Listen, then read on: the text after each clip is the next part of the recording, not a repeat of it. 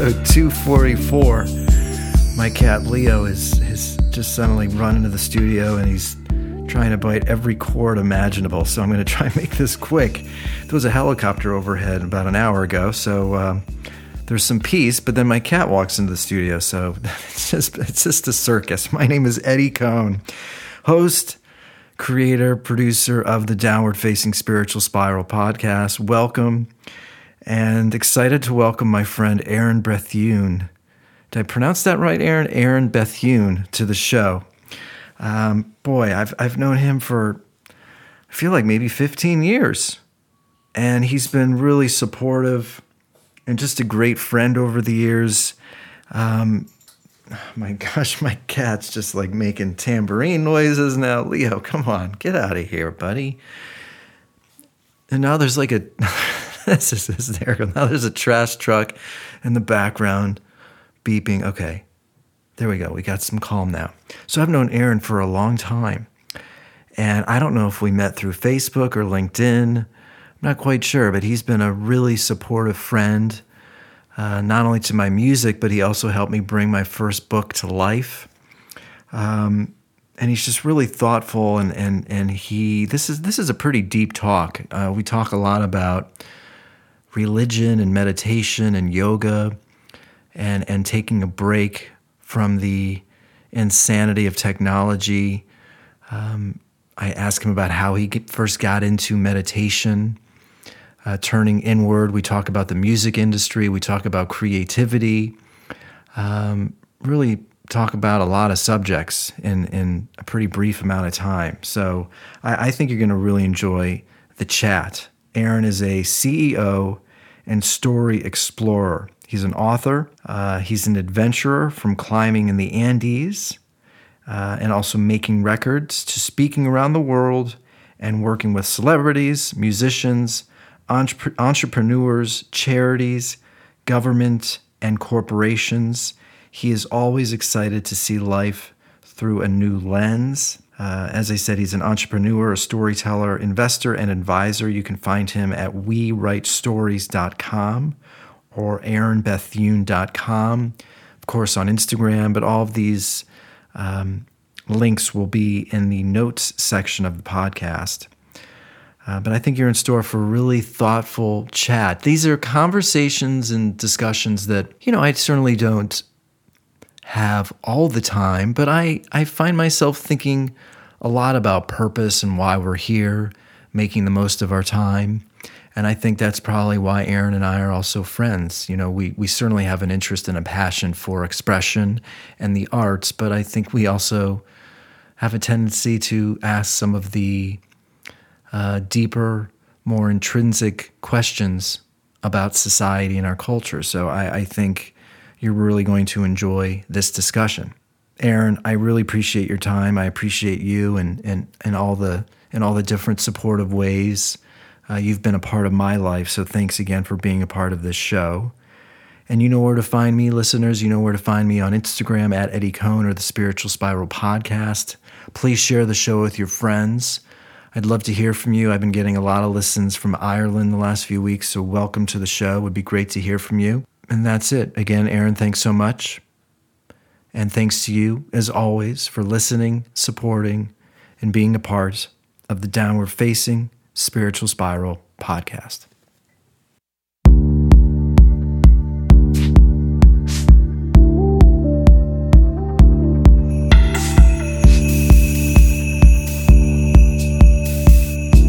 Boy, I, I, have got a few things on my mind, and um, I've known if you ever see me not looking at the screen, it's just because I'm down here trying to control my cat. Because uh, he'll start. If you ever see me looking down at my crotch, it's just because my dog's on my lap. Let's hope that's all it is. Uh, I don't know if it's um, you know turning turning fifty or uh, I, I've I, maybe part of it. I, I I think I'm I'm in this space of of reflection and wanting to make the most out of my life, and I feel like I kind of probably did a lot of that anyway. I, I based on my pursuits, my creative pursuits. Um, I'm reading a book called Soul, uh, Soul Boom right now by Rainn Wilson. He was uh, an act. He's an actor, and and he certainly had us uh, grown into having a pretty particular interest in in life and death and the meaning of life and spirituality. But and and these these aren't. I don't think these are these are themes that we necessarily think about as as children. I even think those that go to church often as kids are sort of forced to go because their parents went. Uh, but I, I, feel like you know you've you've been on some meditation retreats uh, over the last five years or so. But I, I'm curious if you can get into a time capsule and we can sort of start here. Do you remember a certain place in your life or or where you found yourself, you know, pondering or pontificating a little bit more about meaning and it was it when you had kids or i'm just just it might be difficult to remember a specific event but but maybe it was sort of a uh, just a, a growth period of, of life where you started to sort of think about those things yeah i think um, i think at the end of the day probably everyone thinks about that the interesting piece perhaps is when. And I know for me, growing up, I, I was born in Montreal, Canada. And I moved to England when I was four, and then I went to Spain when I was 12, and then I came back to Canada, and then I've lived in a few places since then. Why were you? It's interesting. Was it your parents that were? Why, why were you doing all that moving around? Uh, well, my, my parents divorced before I was born, and so my mom and I lived with my grandparents who at the time my grandfather was um, he was he was the president of a company that was British and okay. um, he essentially had agreed to do a particular thing with that company in Canada and once that was done I think the agreement was to move back to England so at the time my mother and I were living with my grandparents and, and when it came time for my grandparents to you know return to England which is where they're from um, we went with them, but we didn't actually. We we went a little later, mm-hmm. uh, and my mother and I actually took a, a, boat from Canada to England, and so that was an experience, I guess you could say. Um, however, my point of pointing out the different places I've lived is is the interesting component on some levels, I guess, of religion. You know, and when I lived in Spain, everyone was involved of my age in the church uh, for the reason you just pointed out, because their parents were. It was a thing to do. It was cultural. Every fiesta, every party in Spain is tied to a religious, you know, saint or, or it, it's it's tied to, to, to Catholicism, Catholicism, and um, so that side of it, you know, you'd have the more traditional um, activities during the day, but by the time it would be nighttime, you'd have live music and lots of alcohol and that sort of thing, and everyone would be dancing, having a good time. So, you know, in that regards, whether you were going to church because it was something you believed in, you no one that I can think of complained about all the parties that would go on. There'd literally be a party every single day of summer in some different town or village. I remember when I was in England, I really liked a girl in my class called Esther, and her father was a priest at a New Life Christian church. And I remember going to the New Life Christian church when I was invited by her to see her. I really was not going at all for any other reason. Yeah. And I remember I went to a particular um, event, again, inspired by the fact that she invited me. right. And it was it was like a theater production that they'd put on, and it was literally these different examples of what would happen, you know, to you at the pearly gates, whether you go to hell or go to heaven and they went through these different scenarios. And I guess I probably would have been in the in the realms of say, well, we moved from England when I was 12, so the oldest I would have been is 12, but let's call it 10, 11, or 12. And um, I remember they'd have these different sort of scenarios, and if it was to hell, you know, the lights would flicker and all this sort of thunderous noise would happen, and it, it was you know very loud and quite you know shocking, and these sort of um, you know devil-like beings would come onto the stage and rip the person away from the pearly gates and take them to hell. And, you know, the alternative was they'd go to heaven. And I remember a particular example being that there was these kids, they're acting these kids out as playing with their football. The ball goes on the train tracks and they get hit by the train. In my head, I'm like, oh, I know this one. They're going to heaven. Right. Because in, in my books, you know, going to school pretty much required crossing over train tracks many times. There's a lot of trains in England. And football, well, everyone plays football, soccer, obviously, I guess, for North Americans. Um, in fact, boys had to play soccer and girls had to play netball. Obviously, these days you wouldn't be allowed to do that, but nonetheless, we all had to play soccer. So the idea of soccer, trains, come on, no one's going to hell for this one. They went to hell. Yeah. And it was so shocking to me. And I was, you know, it was a fear tactic. And by the time we were done with it, um, they also, you know, the end of it was like, who wants to give their heart to the Lord? And so it was this whole scare tactic, tactic into it. And I remember, um, you know, feeling quite concerned. And I guess that that's an early experience of, okay, what's going to happen when we die? And, but it wasn't a very deep reflective thing. It was more like, oh, yikes, um, you know, I better make some smart decisions here. Hmm. Um, I remember. Yeah, I wonder. Spain- I was sorry to interrupt, but I, I wonder how often like guilt and manipulative tactics are used to try and get children to behave themselves. Like that almost sounds like, um, you know, kids are very vulnerable emotionally and mentally, and and very impressionable, and and I think if you you know when you go into these huge cathedrals and and these stories uh, of heaven and hell, it, it certainly you know, some kids, I, I guess, who knows? There's no system. There's there's no. You can put all these themes into a soup bowl, and everybody takes a sip, and God only knows where one kid is going to go. But you know, I think you're telling me the story, and even the way you're, it's it's scaring you, but I don't know if it's really hitting you because of your age on like a a deep intrinsic level. Uh, I, I do think to you know once you hit probably 20 25 30 40 that's sort of when you kind of reflect and and it's sort of one's own inner voice that gets them to sort of focus on the meaning of life and and and uh, it, it it does feel like it's it's it's sort of a um, a deeper more adult process Yeah, I would agree a, a thousand percent. And I think that's where it comes into when does the person look for that sort of spiritual component and you know, questions around life versus being sort of um, pressured into it through fear mongering or just you know social things. I mean, there's there's a lot of stuff on this particular topic. I mean, there's there's a lot of people that I know that. Um, uh, for example, in the homosexual community, that from the generation of, say, my parents, that it wasn't as open as it is today. It wasn't as accepted as it is today. And so, if you, on top of that, were part of a, a religious family, yeah you know, that was very, very um, difficult, very challenging. And so, I, I know people that would literally drive, you know, say, hours and hours from their hometown. Well, I can think of a particular example. Someone would drive from Virginia to Atlanta to in Atlanta be more openly gay. And, you know, the long term, um, I guess, uh, challenges that that created too was things like alcoholism.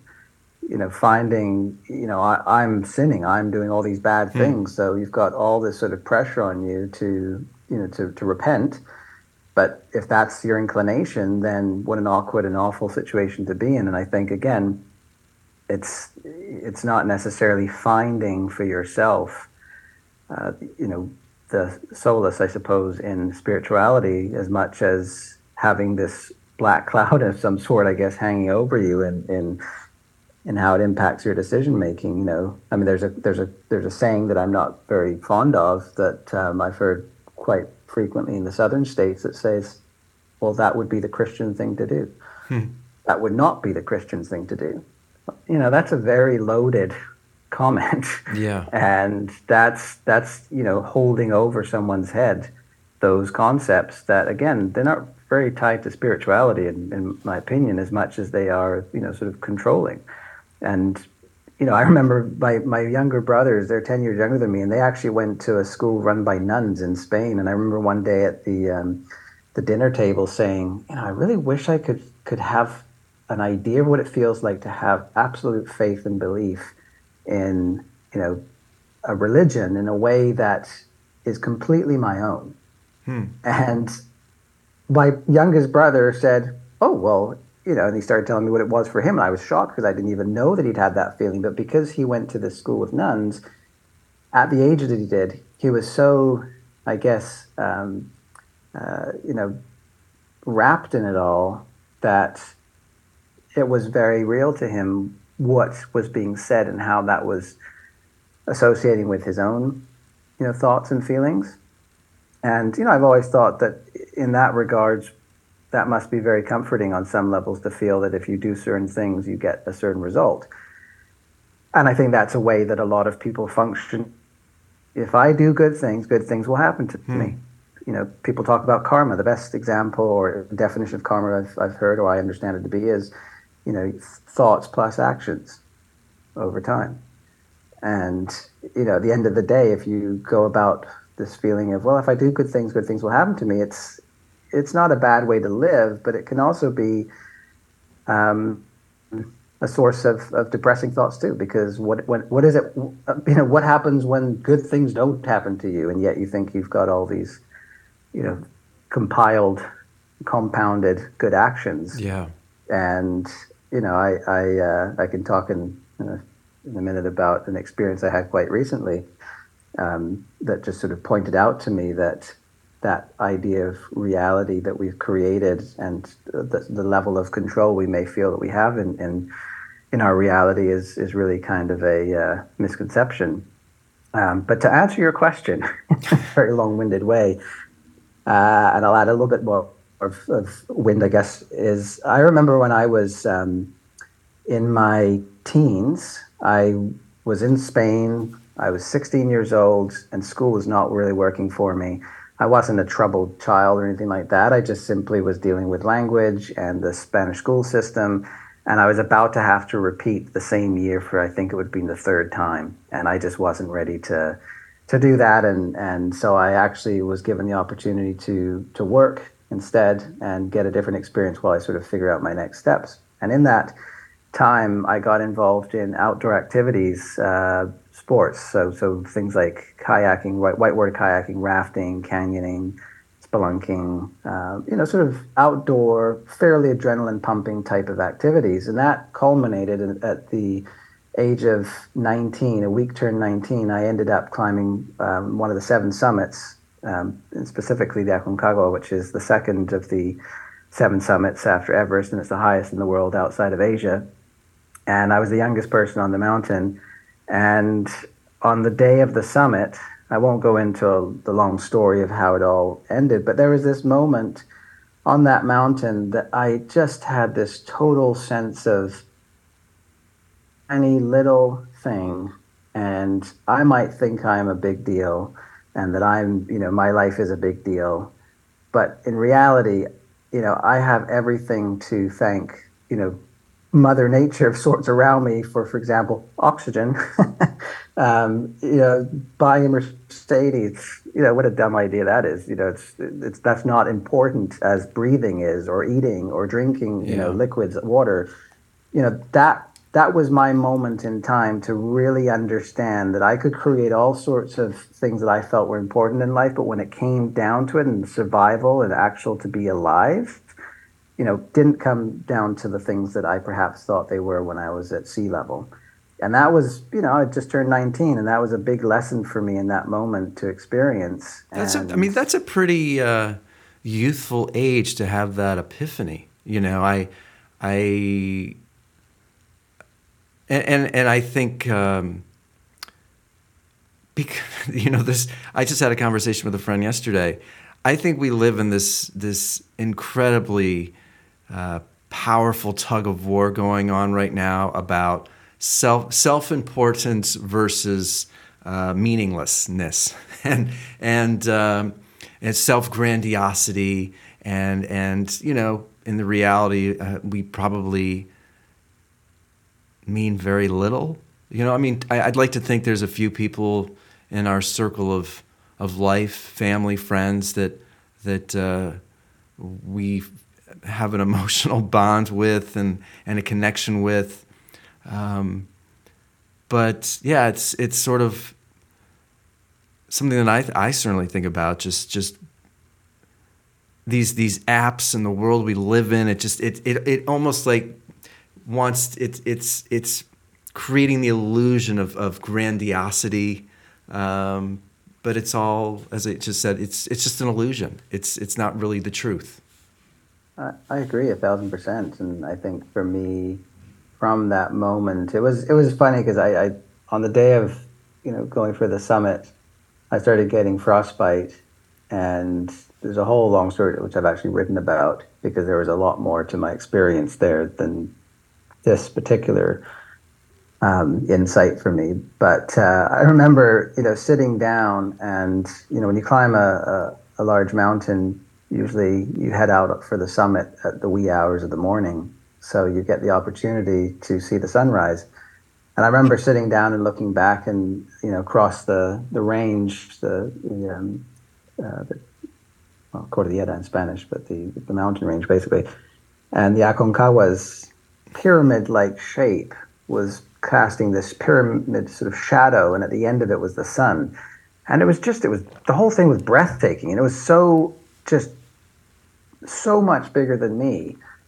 It was like, you know, tears to, came to my eyes. Like it was that intense. And, you know, on a sort of logical level of thinking, well, technically, other than Asia, I'm higher than anywhere else on the planet. You know, to, to put into perspective what I'm seeing, where I am, what I'm feeling, I really am this tiny little thing, and I and that that always always stuck with me, and I have never let go of that feeling that you know and the gratitude that goes with that.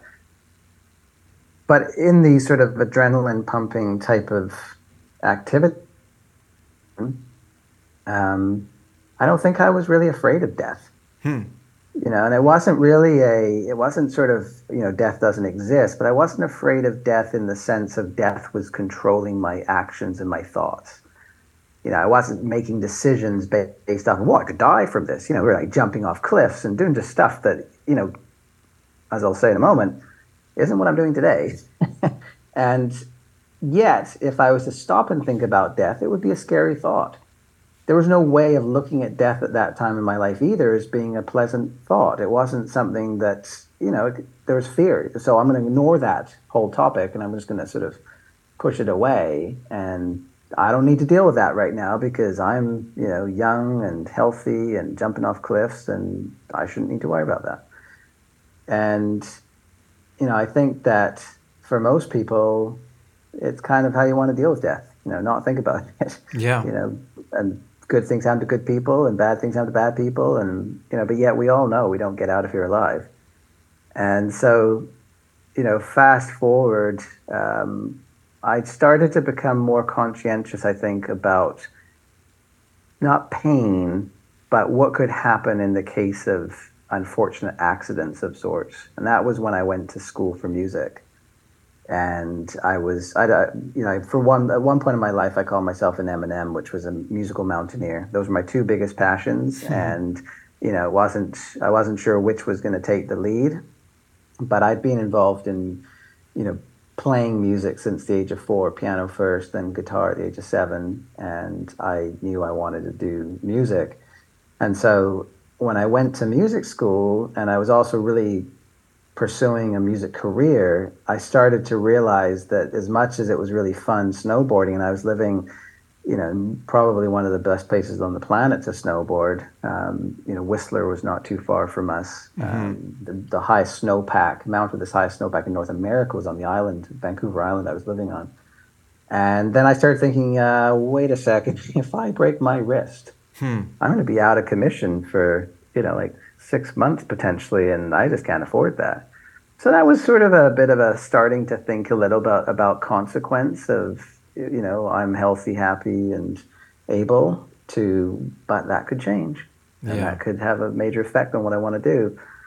I really felt the need to be with my thoughts, to be with my feelings of the world and what I wanted to do next. And I think that it, you know there's a culmination of things that led to that. Um, I sort of temporarily stepped away from the music industry in 2017, and I, you know, just felt like it was time to give thought to what what would feel most purposeful and meaningful to me. And I've always been interested in doing things that start with purpose and you know driven by values rather than by money. Mm. Um, and yet, I was feeling the need to have a chance to really just be with myself. Um, did you? A parent of three. I'm sorry. Did like I. I did you, do you? well, there's two things I'm thinking about. First of all, the music was the intention there, and don't forget your thought because I I will I will circle back there as well. Was there the intention to like be a professional guitarist or a musician, or do you want to be in a band, or what? What were the what were the the goals there?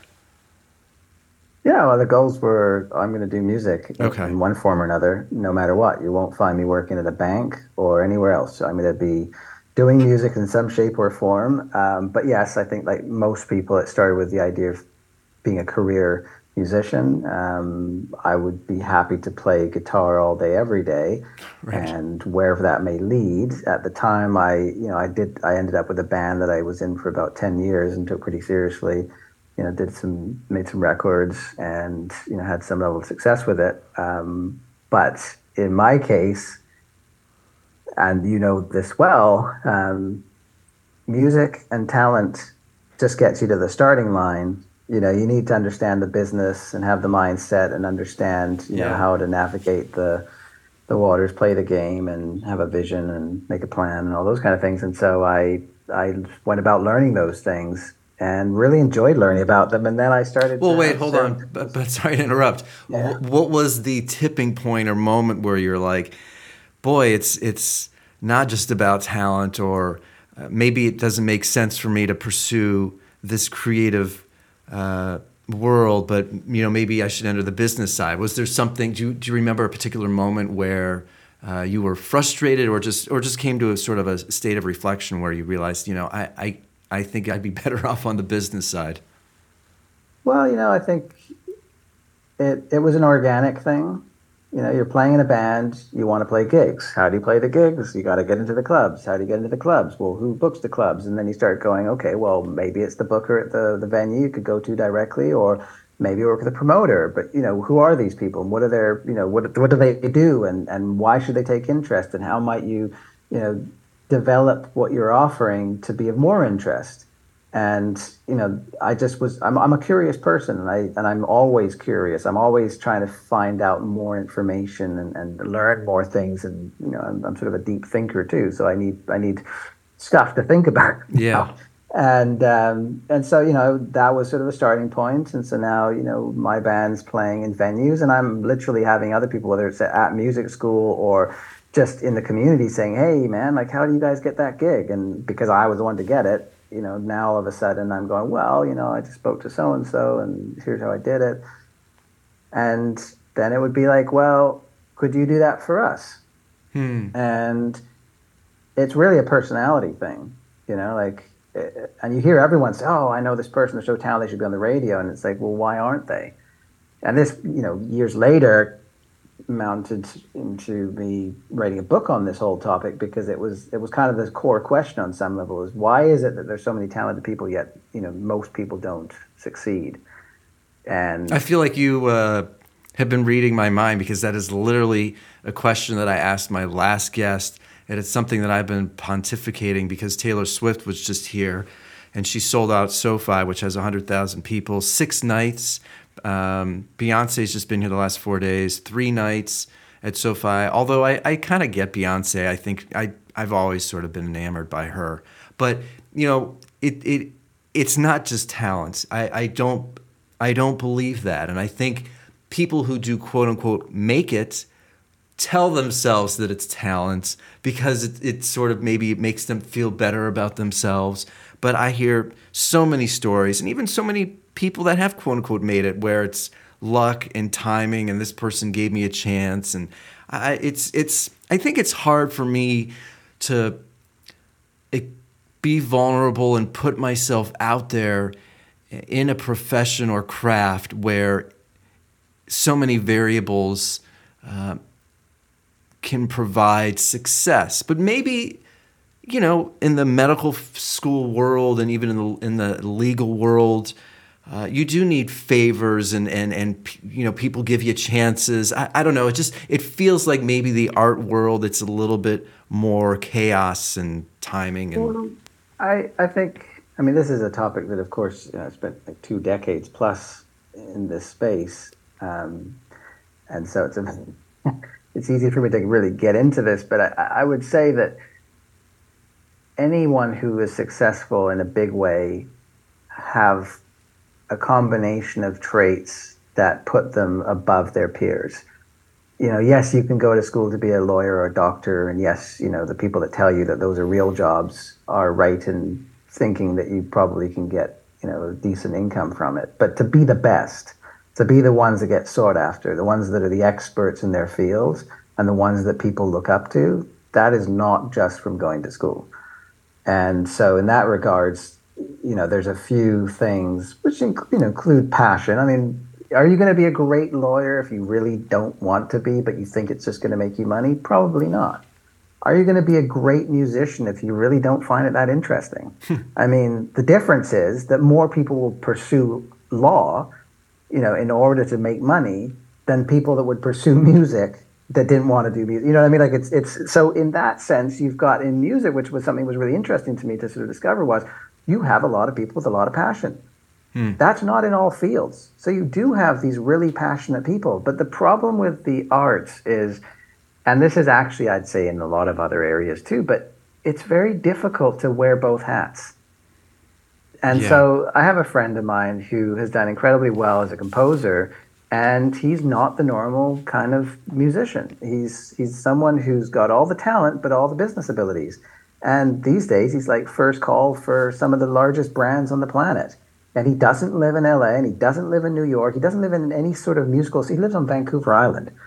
And he worked you know, and he's bought, you know, homes and different types of expensive vehicles and I think the story that summed it up for me with him was is that he got this call at one point, which was would he um, create music for I think I think it was twenty four songs for Disney in five days, written so composed, performed, recorded, mixed, mastered, the whole thing, five days. But don't worry, there'd be three other composers working on the same songs. Like in other words, they'd be divvying it up.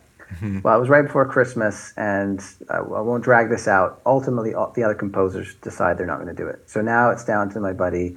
He's got 24 songs to write in five days, fully, fully you know, finished for Disney. So he decides how long does he have to work on each song, which gives him, I think it was going to give him three or maybe four hours of sleep a night over right. this period of time. And he did it. Hmm. And that was who he is. I mean, that another weekend he decided to go go through his entire catalog over over um, um, uh, overdubbing a, a, digital watermark. Obviously, he didn't do it on every one. He was able to repeat it, but the point was that he still had to go through them all.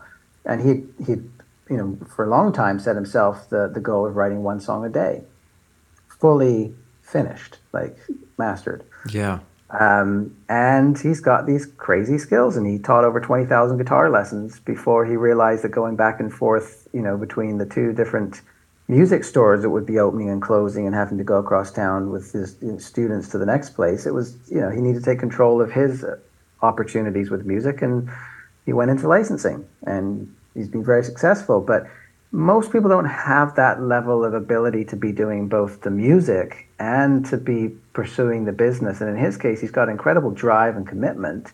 Mm-hmm. But that's part of his thing. It's like if you work with him, he's going to over deliver every time. You need I just, two hours, you have it in an hour. Yeah, you know? I, I mean, look, I, I can't make any. I've never listened to any of his music. It may be fantastic, but it it does feel like when business and capitalism sort of pressurizes the artistic process very which is why very often bands second records are not nearly as good as their first because the first record it, it could incubate for two to ten years and they've been working on these songs for a long time. Become successful then the record label wants you to kind of move more swiftly and get the record done in a year or two.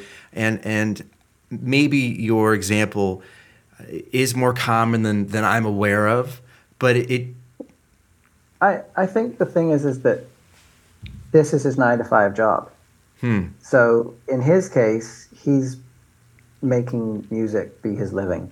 And I think there's a handful of jobs in the music industry that involve performance or hands on with the music that you could call nine to five jobs. But as soon as you get into the space of true art, of which, you know, record labels these days are rarely giving any sort of money to develop that, you know, you sort of expected to have it all sort of packaged up nicely um, before you even get to them. Um, but the fact of the matter is, is that that is a very difficult space to operate in because you're not creating something that's necessarily needed. So yes, there's movies and trailers and all sorts of things that need music. They need that, but there's not a lot of places that need your next greatest song the only time they know they're needed is when they've heard it and they think it's amazing. They have to listen to it over and over again, and it, and it represents their feelings and their emotions and speaks to things that they've been unable to put into words previously. And suddenly, it's the song of their life. But to get to that place, you know, it's very difficult to, like I say, wear these two different hats. And so, a major component of artist success, I think, is is the team. You know, that's that's a big one. And of course, it's a horse and cart thing because everyone would say, "Oh, of course, I'd like a manager. I'd like to have an agent," and those people are making percentages off and, of what yeah, you make. all of that so costs you can't get money them until yeah. you blah blah blah, or you pay them. And if you pay them, is it really authentic, or are they just guaranteed to get paid? So it's a it's a you know it's a it's a tough space to be in. But the reality is is that there are, I mean, on a basic level, you know, if you're in the scene and you're playing in different bands, and someone needs a bass player, then you know, who are you going to recommend? Is it the guy you've never seen that's an incredibly talented bass player in their bedroom? Or do you recommend the person who's constantly on the scene playing bass? Yeah.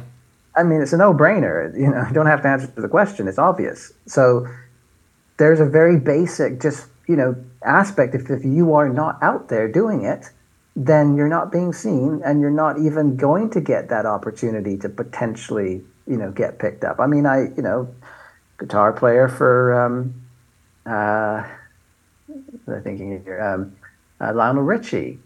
That, that was his story. You know, the music director yeah. Lionel Richie happened to have seen him and been recommended this guy by multiple people because he was playing all the time everywhere. Blah blah blah. It's very strange. You know? It's strange though, Aaron. Like, I don't know if this is a unique emotion for me. Um, like when I go to the Greek theater and watch, you know, Radiohead or Coldplay, I don't feel this way. I, I, I feel like I'm just swept by the joy of being there. But when I go to uh, local clubs that hold 50 to 200 people that, that I used to play at or would play at, and I, I or I follow a venue on Instagram and see the performers and, and then click on performers and somehow it makes me feel very meaningless and minuscule when I see the the all the hundreds thousands of people that are uh, doing exactly what I'm doing. Because when I am home recording and creating these songs, I do feel like I'm airlifted into this sort of um, imaginary, like magic carpet ride where I'm floating and I'm just tapping into some sort of creative vessel emotionality that's indescribable, but I, I feel a connection towards a, a higher purpose, a, a, a, higher being. It, it, it's very uh, just in the moment. And, but then, um, you know, then you, you start to release the music or you go to the clubs and, and I, I feel pretty small. And it's, it's sort of, I, I find myself um, struggling with, with that component of, of being a creator? Well, I think that there's a lot of factors, and we've just increased those factors with all the different types of technology that are emerging. Um, you know, when you look back at Taylor Swift, I mean, she was very active on MySpace and was very actively recruiting her fans there. And you know, there's there's different things that have been done as these technologies emerge. And you know, my son is a digital native. He's 13 years old, and you know, he just started up a brand within a week with his friend. And it's I was about to give him some ideas, and I was like, I don't need to. I'll be coming to him to ask him because he's he's been born into this sort of technology that exists. Um, but at the end of the day, you know, I think that there's a lot of different ways that people get to the spotlight and you know get to be someone that millions of people have heard of, and you know, there's a lot of different stories of different ways that that would, you know, I could say has come about for different artists, and you know, some of them are are, I guess, on some levels, sort of deceitful in some ways. You know, you're you're you're you're playing into the media, and I mean, there's I won't get into names, but you know, like things like where maybe you've taken a photograph that's being done in such a way that might show another famous person, and then maybe you're going to go out and tell all the you know the blogs or the you know different well blogs at one point but different types of media you're on tiktok wherever it may be and you're saying that this is this person's latest signee and it's not true, but you're developing the buzz and then that gets back. I mean, there's things that you can do. I mean, I will say that I've always said to any client of mine, if you are able to make it count when you get to the spotlight, it doesn't really matter how you get there. Hmm. And that is a fake it till you make it thing. And there's a lot of people that will disagree with that. But it's also tied to self belief. Because if you can't tell me right now that you believe in yourself enough that if you were given the opportunity that you would make the most of it, if you if today, right here, right now, you don't have that ability to see yourself in a spotlight and really make it count, then what are we working for? Yeah. And and if you do have that kind of belief, then I'm going to get behind you and I'm going to work really hard to put you in a spotlight, whatever that takes, because I'm going to have full, you know, belief in you because you believe in yourself that when you get that opportunity, you're going to make it count. And everything else will not matter anymore. Because if you get on that stage under that spotlight and you make it really count, things can happen.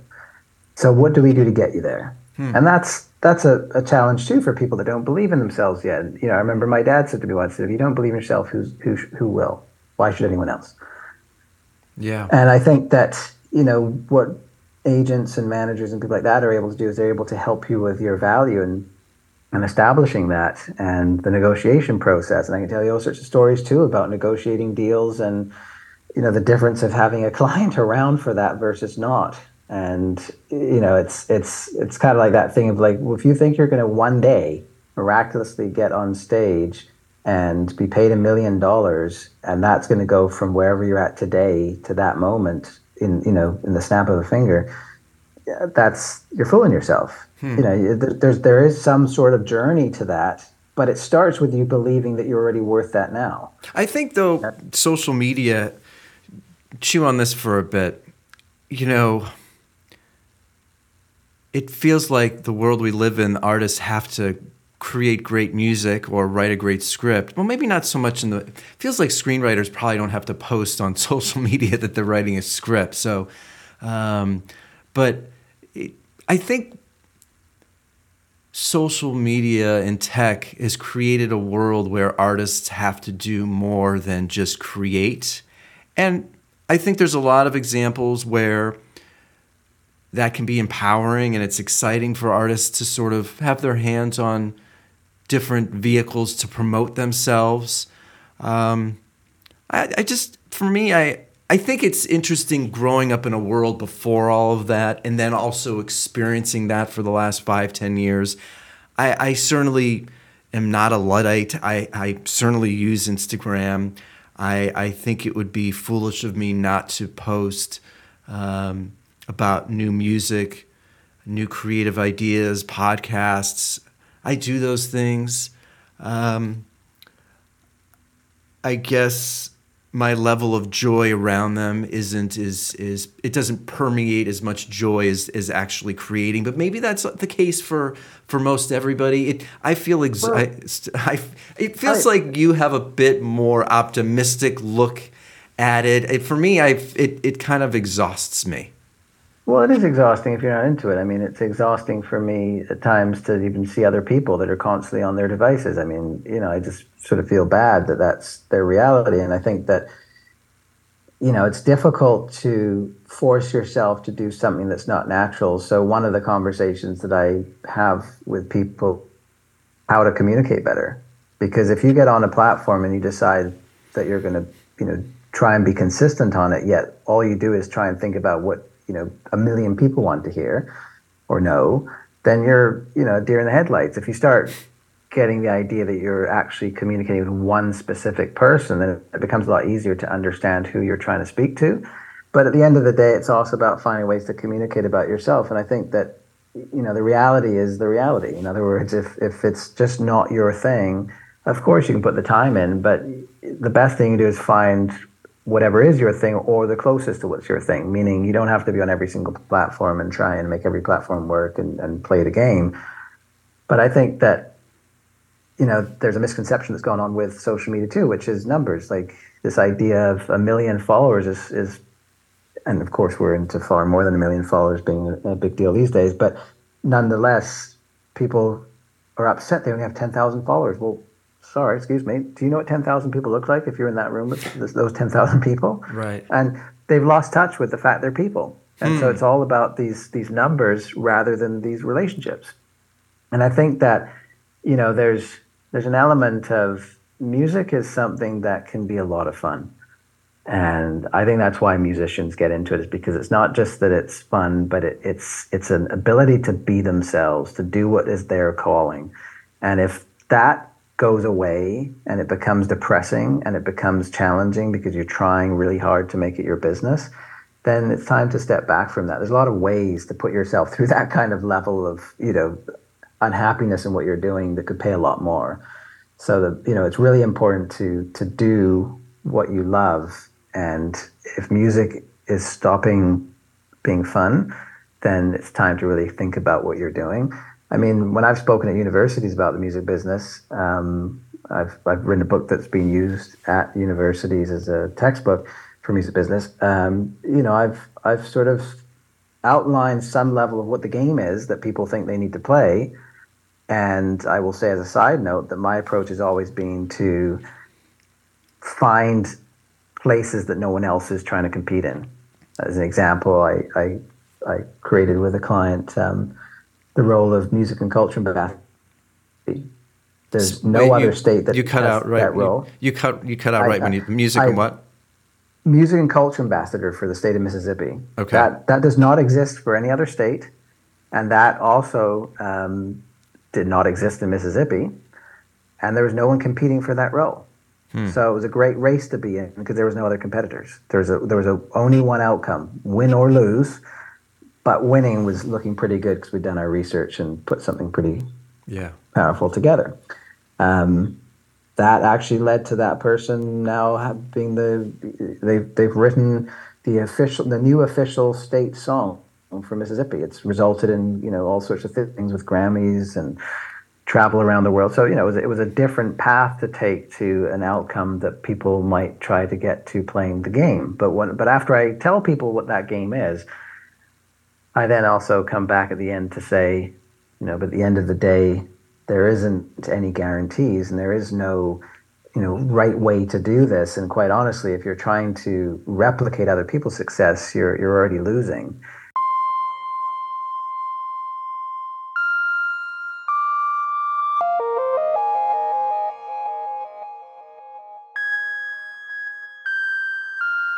Don't you feel like it's more difficult? And, and maybe talk about your kids, but because they've sort of grown into this this world that we live in now. But don't you feel like it's more challenging today and, and to be productive, to be creative, to be focused, to be in touch with your inner voice. I mean, I just recently had a guest on where he was reading a statistic where 99% of society is consuming, only 1% of society is actually producing or creating. It, it feels like um, we, I, I, we're living in the best of times. Like, I really believe that way. However, if you're not careful, you're in on God only knows what what algorithmic path or God only knows what rabbit hole. It, it feels like to to stay centered and stay true, and and it feels like that's more challenging now than ever. Uh, it's easy for you and I to oh. sort of stand up here on the top of a, of a hill and you know you you do this or you do that or you stay disciplined or you know if you do all these things it's going to happen. But I, I just look, I, I certainly don't well, have it figured out. It just feels more difficult now. Yeah, I mean, is it more difficult or not? I I don't know. I mean, like music, I I feel the value of music is the experience. The packaging always changes, the delivery always changes, or is constantly changing. But the experience is is where the value is at, and I think it's sort of the same in some ways. Like we've added layers of complexity to our lives. You know, we have a very strange way of being, you know, more connected through technology, yet less connected as people, we're sort of individuals in our rooms communicating with the masses, so to speak. Um, but I think that, you know, on on the one hand, this idea of being productive is is kind of misleading too, because a lot of people consider that. I mean, it's like a, it's, it's like doing a to-do list. Most people's to-do lists are unachievable. And quite often on that to-do list, let's say there's there's a major thing that could be really valuable to, you know, your career or to your life. Quite often people try to clear the decks before they get to the, the important stuff. And the reality is you're never going to get to the important stuff. You're never going to have all the decks cleared. You're going to have to learn to live with the anxiety of never reaching that, you know, sort of inbox zero. Inbox zero is also, you know, you're, you're foolish to think that that's something that's going to result in some level of zen. Inbox zero means you've essentially responded to every single email you've got, which means you're now going to get more than you had before because now you're writing back to people. And, you know, so that doesn't stop, it doesn't end. So, what you need to be able to do is decipher between what's most important. And I think that's where things like social media and all these other things come in to confuse you more because you start to think I should be doing this and I should do that. And oh, look at this. This person always seems to be so happy. Look at all their selfies. You know, oh, look at this person. They always have such wonderful looking meals. Oh, look at this person. They're always in a beautiful location. Well, are they always, always, always? Of right. course not. But now you've got this unachievable level of perfection that you'll never reach. And so we have these confusing things. And what it's doing is it's, it's taking us further and further away from what we can do about it right now. And you know that's where I think self-reflection is so hugely important because at the end of the day, you need to, to you do need to pause and reflect. How did I get here?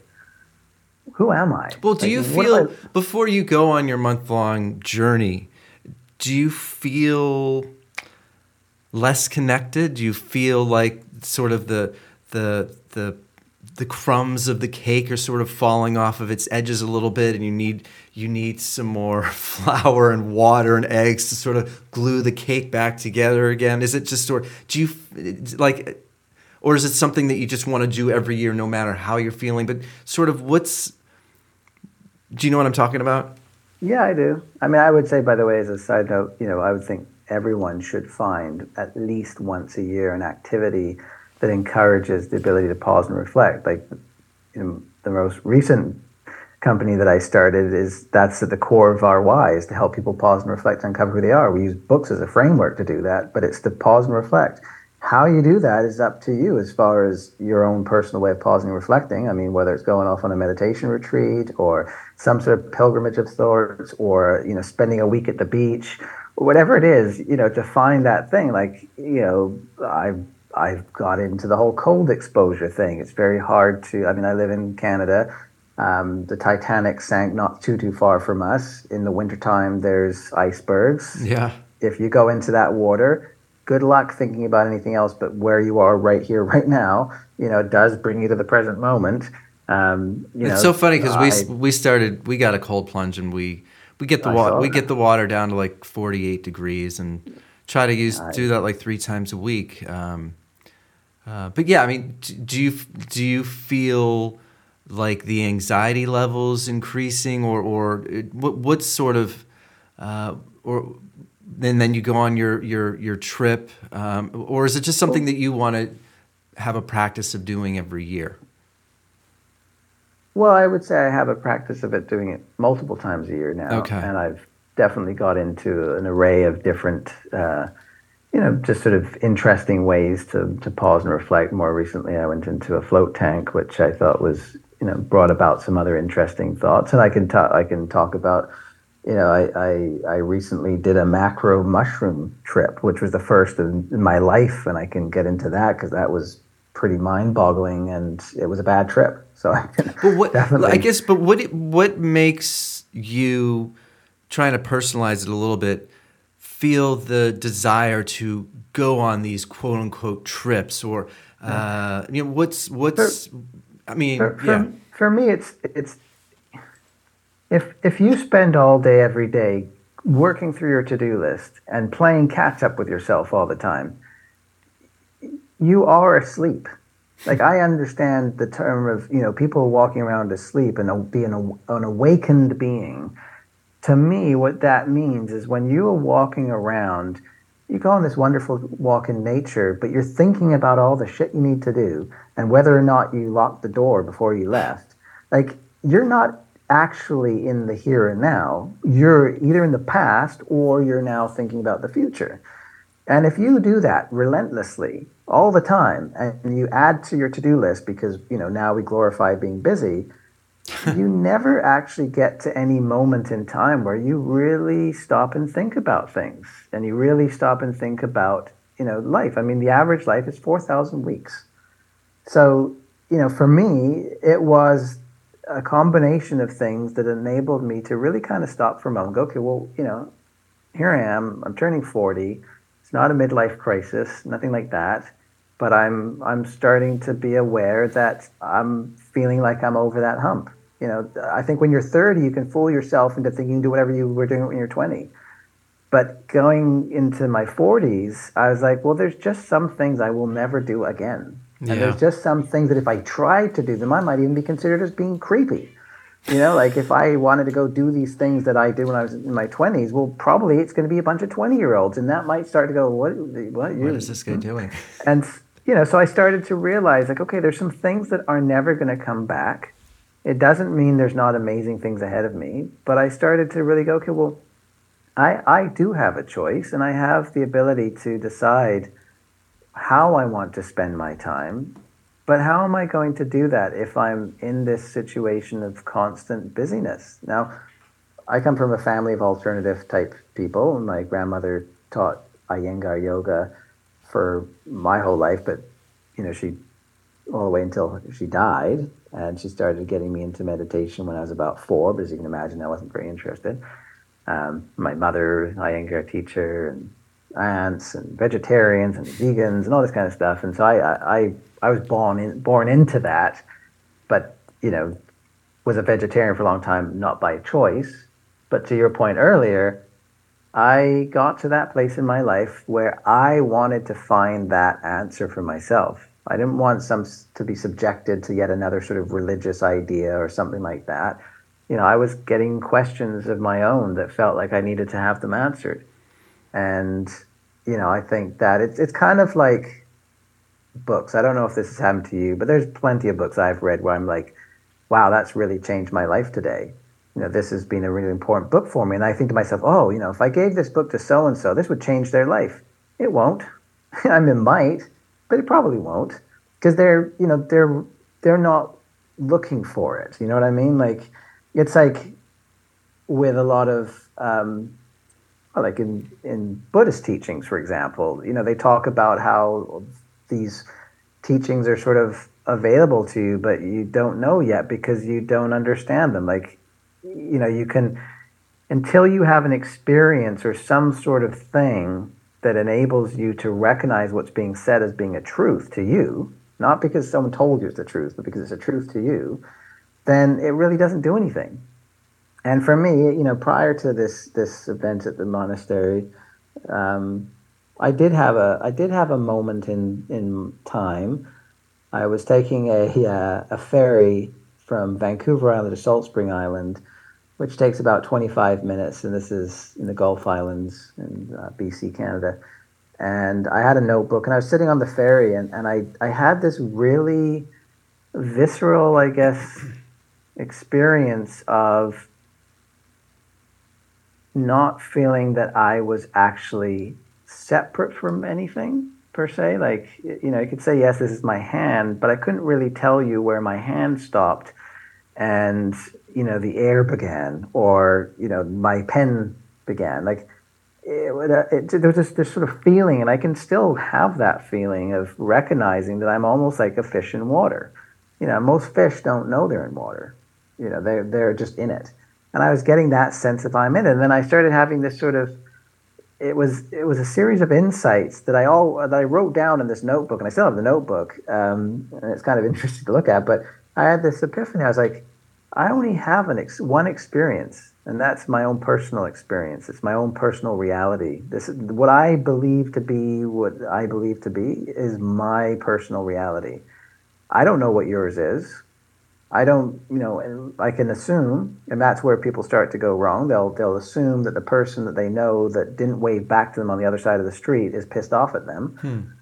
But that's an assumption. That's your own personal reality being projected. It's not that your friend did, you know, saw you and didn't wave back because they're pissed at you. It's because they probably didn't see you, and they have a whole personal reality of their own that they're going on, you know, living in their life. And that particular moment, they didn't even see you. And so I started to realize I was like, every single thing that I experience is my personal experience of that thing. It's the same as, you know, when you look at people that have, say, body dysmorphia. I mean, it doesn't matter what you tell them they look like, it's whatever they see themselves as being. That's what's impacting their choices and, and their actions and their feelings. Yeah. And so I, you know, so first epiphany, personal reality. All you ever experience is your own personal reality. The second epiphany was, okay, well, then that means you've got a personal reality as well. And your personal reality is affecting mine. You know, we have this conversation, and, and my thoughts might affect your future thoughts, and your thoughts might affect my your questions, you know, affect my answers. So there is a shared reality, and that's the overlap of your personal reality and my personal reality. So I was like, okay, the epiphany number two, epiphany number three. Um, okay, but there's something that I'm born into to have this experience that I believe was here before I was born and will be here after I die. And, you know, that's where things like culture exists and the idea of, let's say, for example, the agreement that Canada and the United States are two different countries. Well, when the moose crosses over in Alaska to, to the Yukon, it doesn't know that it's, it's gone into a new country. That moose doesn't think it's American and the Canadian moose doesn't think it's Canadian. Yeah. But we've agreed that there's two separate countries, and there's not many places that have walls anymore. And you know, so there's that the uh, understanding that a twenty dollar bill is worth twenty dollar bills because we agree to that as a collective. And so all of those kind of things, which you know includes things such as, you know, if I run at a wall and I hit it, it's going to hurt.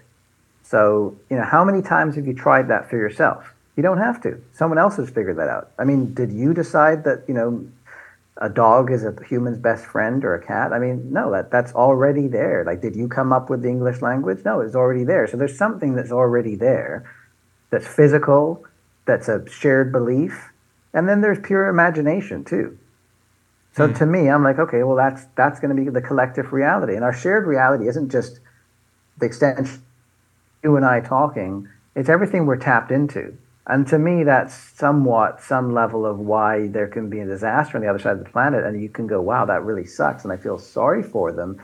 But you don't feel sorry for them in the sort of necessarily deeply emotional way that you would if you felt sorry because your best friend died. Mm-hmm. You know, there's just a sort of human component that would really suck. But, you know, unless it's part of your shared reality that you're constantly engaging with, then you're not going to feel it the same way. But your shared reality is also these things like the, the media that you choose to consume. Like all these things are playing a part into your personal reality. And so I had this sort of epiphany, and I'm not calling this science or any of that stuff. This is just a tool. This helps me to think about things at times. Like for example, if you know if you're if you're having a challenge in life, there's something to be said. Is this something that is you know coming from where? The collective reality might have the tendency in your culture to tell you that you should get a real job instead of being a musician. Yeah. You know, so that's causing effect. Your peers might be saying, you know, Eddie, it's it's really nice what you're doing, but you should really get a real job. So these things are affecting your personal reality. Now, what if if you on top of that think I'm never going to succeed? So So that's coming from your own personal reality. But this could be a totally different picture, right? You could surround yourself by people that are really encouraging what you do. You could believe in yourself first, and you could defy what the collective reality says about life and about what's right and wrong. It's, I mean, you know, I constantly tell myself, it's like that's a rule that was made by another human. So, like, can I not come up with some new rules? Obviously, I could be, you know, right now sound like a total idiot because there are certain rules that we sort of have to follow, if nothing else, from legal purposes. But the, the point of the matter is that, you know, it's okay to challenge these things. And for me, it was a moment in going, wow, my whole personal reality is constantly being constructed by me. I can choose on some level as to how I want to see in, you know, what's going on in my life. I mean, the, the, the branch went through my leg. Man, I am so grateful. I'm so lucky that it didn't go through my artery. You know, like for me, I could also be like, oh man, you know, life always sucks. You know, I never get a break, right? I mean, yeah. we all have the friends that have both versions of that. The yeah. person's always lucky, the person's always unlucky. Now, guess what happens if you think you're always unlucky and you share that with your shared reality, and people go, oh, yeah, you know, Eddie's always unlucky. It doesn't, like, you just got to branch through his, you know, Aaron's always unlucky. You got to branch through his leg, you know just his luck. He's always unlucky. And then that gets fed back to me. Yeah. And now I now I'm thinking something, saying that, and then that gets shared back to me that I'm the unlucky person. Like, come on, like you got to start to see that at the end of the day, you know, it's like swimming with schools of fish. I mean, there's many oceans, there's many schools of fish. I mean, you do have a choice where you want to swim to some degree, you know, it's not rocket science to realize that if you're surrounded by people that are, you know, really successful, that the bar is raised and they pull you up. If you're around people that are really happy, or people that, you know, are, are really healthy, like eh, flip the narrative. People yeah. that are really unsex- unsuccessful, really unhealthy, really unhappy, really blah, blah, blah, blah, blah. How are you going to feel? Like shit, because you're surrounded by it. And it takes a really strong person to get out of that and then you get into the whole you know collective reality of, of well you know you know some people the other half you know like yeah. some people live like that will never live like that. I think it's funny as i'm as i'm hearing you talk i guess last last question and, and theme we got i got like you know 15 20 minutes. Um, it, i mean i know you're living in canada. Uh, it almost feels like it's easier to not get affected by the stimuli in a country that isn't uh, the fast food frenzy of, of America. And I'm not even just talking food, but of course, I'm talking about the media. I mean, I don't know Canadian television, but it is so overwhelming here. And uh, the, the, the, the news stories, uh, the advertising of, of trying to make you feel like your life is not its best life until you have this product or uh, they, they want you to feel a particular way or think a particular way. And as, as you're saying the stories or sharing these stories uh, I don't want to say that you have it easier, but living in Canada because we all have our own problems of course, but I I will share to you a lyric. Here, here's my here's my story, very quickly.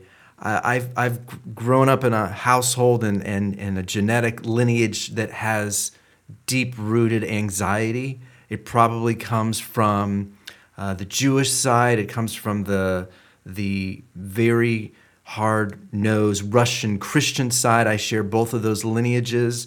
Um, a lot of health issues in my family.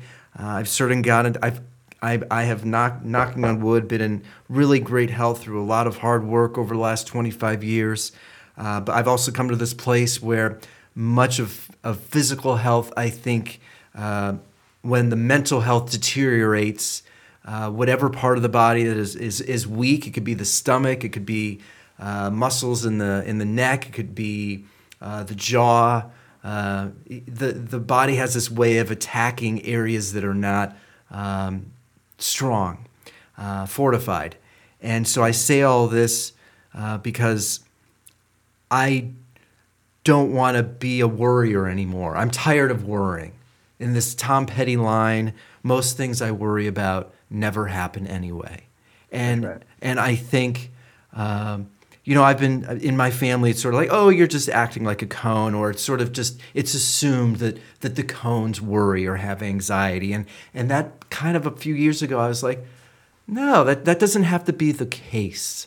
You know, one somebody in my family had a um, a uh, endoscopy and they were only like in their early 20s and it's sort of like oh well the Cohns have stomach problems and it's i just don't i got tired of of believing that. I i i'm tired of being told a story that i don't have to read or live. Like i don't ha- i can be different and and i can stop worrying or you know i just went on a trip to montana and I went ziplining and I went whitewater river rafting. And sure, my glamping experience is not like camping, but those those are things that I had never done before. And sure, when I'm on that that that tree that has this little stoop that I can barely fit on because we're about to jump off of it to go ziplining to the other side of you know of a river. Uh, sure, I, I'm worried that the the cables are going to break um, but ultimately, obviously, they didn't because I'm here with you. I guess as you're telling the story, and I, you know, I shared a lot here about the the parallels between Canada and, and America. And, and America, I do believe, sort of creates this deep, they want you to feel anxious. They want you to feel like your life is not satisfactory unless you have this or you're taking this pill. Or I guess I just became tired of it all. No, I good for you, man. Um, you know, I won't get into epigenetics, but people should check that out because there's a lot of studies that show that it's not just about your genes as much as it's about your environment. And I would say that's the same with these thoughts, right? Your environment. And I think that, you know, from my point of view, like I've lived in a few different places. The last place I lived in Spain had four houses. It was in the middle of nowhere. I was helping the, the, the locals with their their their goats and, you know, helping make honey and I was 40 years younger than everyone else. And you know, fast, I wanted to be in music, and fast forward, I ended up working with the Grammys and stuff like that. So I mean, it was quite a journey, you could say, from one place to the other. But to to sort of you, you're in LA. I mean, LA. I think people will take out a, a loan to buy clothing just to show that they're someone they're not. Mm-hmm. And but there's still a choice. Like I remember at the beginning of the pandemic, at some point in time. Wait, hold like, on, well, I, hold I, on. You you so quickly just say there is a choice. And I'm, I'm kind of playing devil's advocate, but I do believe these devices, the onslaught of the algorithms, the onslaught of fear, the emotion the, the the emotionality of those two components i do believe somehow get into the brainstem of people they they, where they, they, totally feel do. like they actually have to do those things no, they absolutely totally do. And to go back to saying about being curious one of the things i most love about the work i do these days is hearing other people's stories. And and it's amazing how whether it's someone's health or just their path to success, you know, what you may see on social media or in a slice of, of time of their, their, you know, sharing their story is not the, the entirety of it. And I think that, yes, absolutely. I mean, LA especially, you, you, you can very quickly feel like you're not a success at all because look at all these other people and look at, you know, all this wealth and these different things.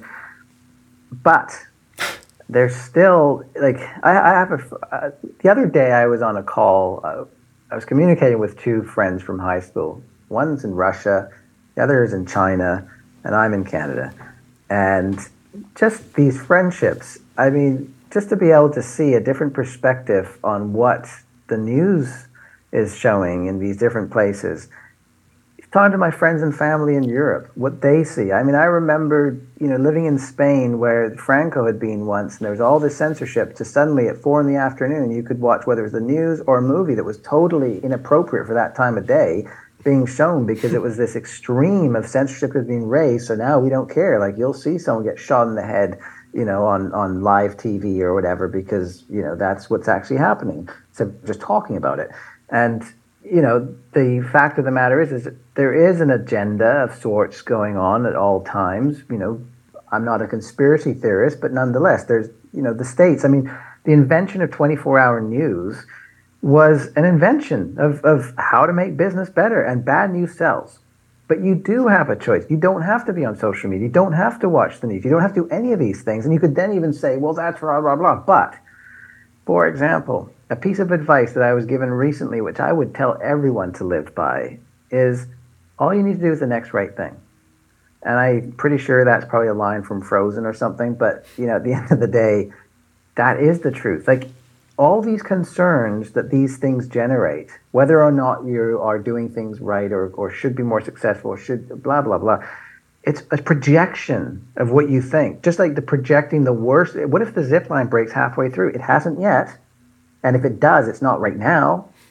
But the reality is, is that we have this constant fear by projecting ourselves into the future based on the information we have now. Right. No one has ever been me today in the future, if you know what I mean. Like it's like if you never thought you could buy a house, then you buy a house. Well, it wasn't the person that couldn't buy the house that bought the house, was it? It was the person who could buy the house that bought the house, and that happened over a period of time, and that person had to change. That's why, when, in my opinion, you know, actually personal development and self-reflection is the key to a lot of these things because at the end of the day, you have to find the perspective that helps you get to where you want to go. And I think when it comes to doing the next right thing, it's like saying, well is that thing you're thinking about uh, something you can take a true action on? Not not not a, an idea of an action but an actual action that's going to impact today. If the answer is no don't do it.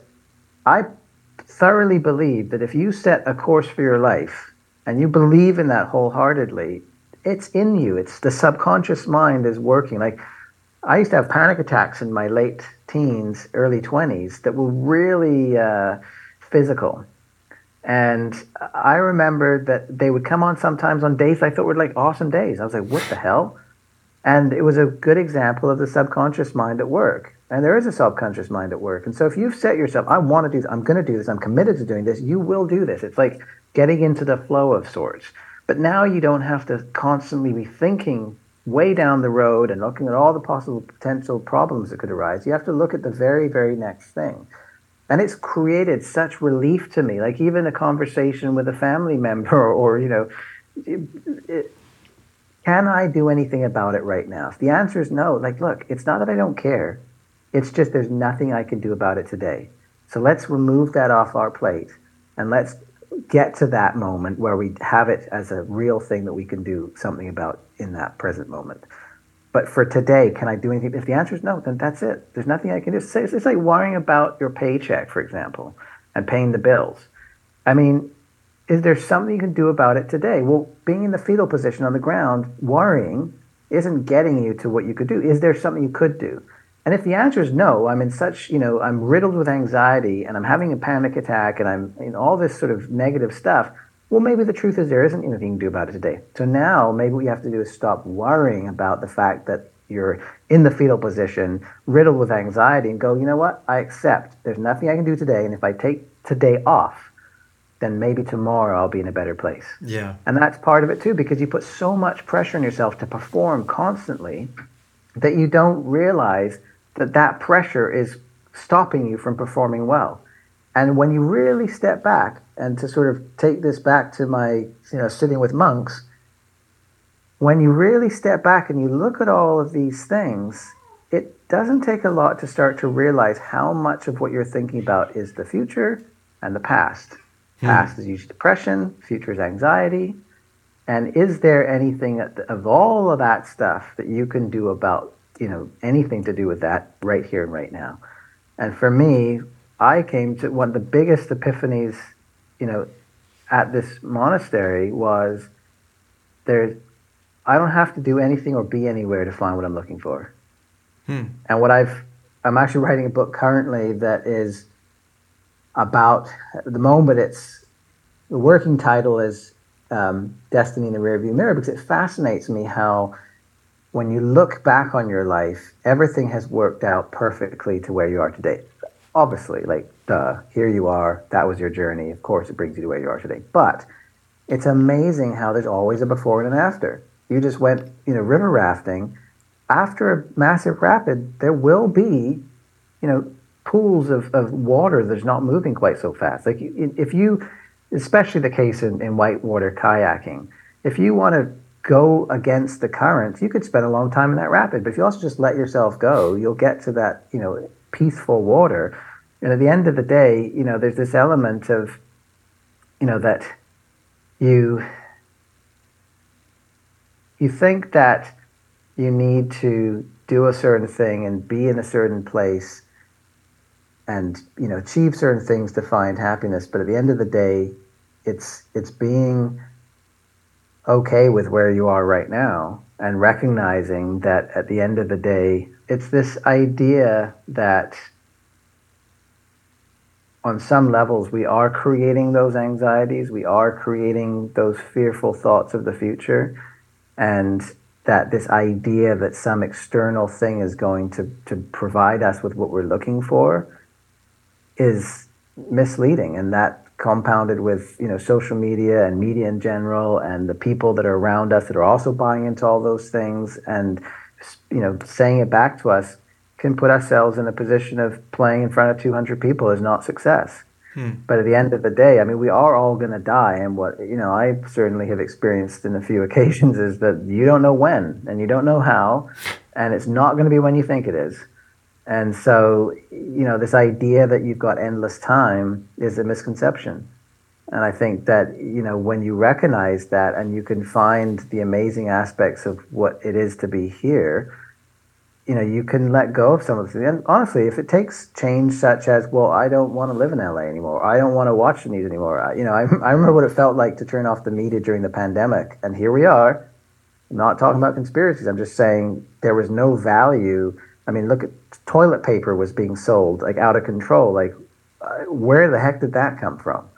You know, just like people lining up for gas when there's other problems. I mean, depending on the disaster, where are you going to drive?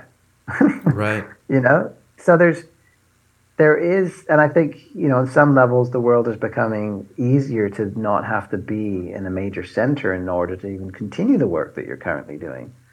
But I think that you know, we all do our best work and become our best selves when we are also happy with what we already have.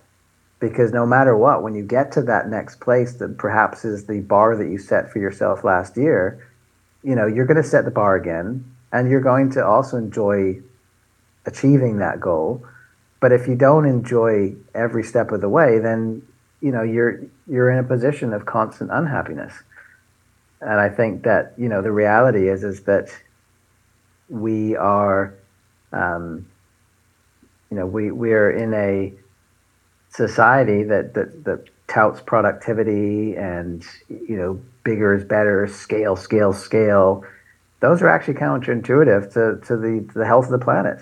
Yeah. You know, like the, the planet does not benefit from you scaling your company and buying a bigger house and more cars and all these kinds of things. It doesn't actually benefit and so you know it's a concept that's very hard to wrap your head around. And there's a, a, friend of mine whose his whole thing is is developing entrepreneurship in rural communities. And one of the things that he was saying was it's, it's better to have you know 500 companies with two people than two two companies with 500 people. Because when those companies go out of business you know all those people suddenly are out of business. And if they've moved there to where i mean there's there's, yeah. there's a negative impact you know, whereas when you start your own businesses, you get an opportunity to gain experiences that then bring more experiences to that community that then can benefit those communities. And I think, you know, on some level, we're seeing some amount of people recognizing we probably need to have some ability to sustain ourselves locally.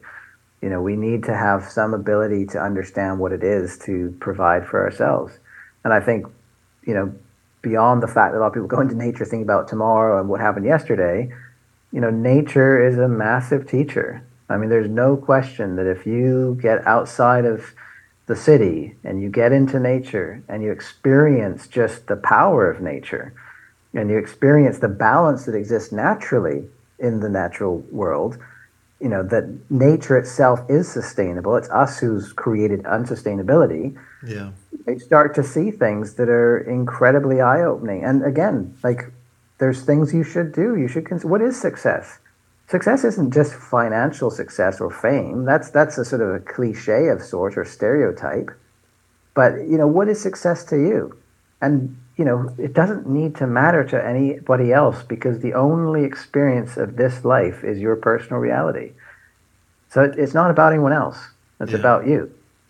You know? And i think that that's one of the things that happens when you find ways to pause and reflect. It doesn't have to be at a monastery. It doesn't have to be in a cold exposure. You know i would say to anyone meditate. It, it's it's incredible. Magic happens at the 20 minute mark. It takes a while to get there. But once you get there you can go for hours. And it's amazing how we have all of our own answers in ourselves. And we really don't need to search outside Yeah. and when you tap mm-hmm. into that, it's amazing. I mean, and there's countless stories of people that have endured incredibly incredible atrocities, but being able to sustain themselves in a positive way because of tapping into their inside, not their outside. You know, it's it's an inside out life, not the other way around. Sadly, I have to I have to move from the inside of, of this conversation to the outside world now and, and get get to the more productive side of my uh, work. I have to get to the work day. The word- Yeah, uh, but it's it's always a balance. Um, Aaron, um, What's the perspective? Eddie? I know you got to go. It's this perspective, right? I mean, it's it's like a, a recent thing said to me that I that is it's so on the nail is a bad decision is only a bad decision if you stick with it for thirty years. Oh So yeah, if that's if, good. if your current thing is providing in the pros and cons a lot of pros, it doesn't. Nothing's permanent. Everything's impermanent, and that's something that I think entrepreneurs really find to be reality. If you don't make yourself valuable, you don't have anything, and that's something everyone could learn from because it would make for everyone to be a better employee as well. Yeah. But the point of it is, is just that when you see things in a new light, you can see things in a new perspective. And you never know. I mean, you may still end up in Texas. And how you get there and when that happens, you know, is, is unknown today. But if you set yourself and go, okay, I'm feeling these certain things are, you know, not creating the life I want, you don't need to know how it's going to change. It is Yeah. going to change. And that's the biggest thing. It's like, it's like the, the horse with blinders. It's like the person whose wedding day is only good if it's beautiful and no rain. But it's that uh, the opportunities happen when you set yourself on a path and then you take the blinders off and you realize that the path being set by you was actually this the path that brings about opportunities you could never have created yourself. The path was yours. You you said, "Oh, I've got to make this destination." But when the blinders are off, it's because you set yourself for the destination that the opportunity the way were able to happen. Yeah, And that's an incredibly important piece to be aware of. And that's what happens when you're more aware of what's going on in the present rather than just, oh, my destination's, you know, 32 hour drive away. You know, but that's not what's today. That's 32 hours away. But this was this was my this was highlight great. of today. Yeah, this was fantastic. been Um, looking forward to it, Eddie. So Yeah, I'll. Uh, um, I'll. I, I want to. I'll, I'll say goodbye now, but then I'll. I'll call or call or text you in the next couple of days so I can, uh, at length, thank you for doing this and uh, let you know about uh, the details. And then I also, I'll, like, in, I'll record an intro, but I want to get some details about you and that I can put in the intro of the podcast. But um, this has been a long time coming. I appreciate you making the time to do this. yeah, Eddie. Well, and I have to say, I, I I haven't commented on the last music you sent me, but I've always always loved your music, and I love the fact that you are a true artist that spends the time to get it right. And Yeah. I think that you know that's something that other people could do more of. So Well, being you. yourself and Yeah. creating music in a way that's authentic is, I think, what it's all about. So Yeah. Well, cool, man. I, I really appreciate you and and and uh, taking the time to do this, and I'll I'll talk to you soon. yeah, man. All right, Eddie. Cool. Well, good seeing you. Likewise, man. Talk soon. We'll talk soon. Okay, Yeah, bye. Bye for now.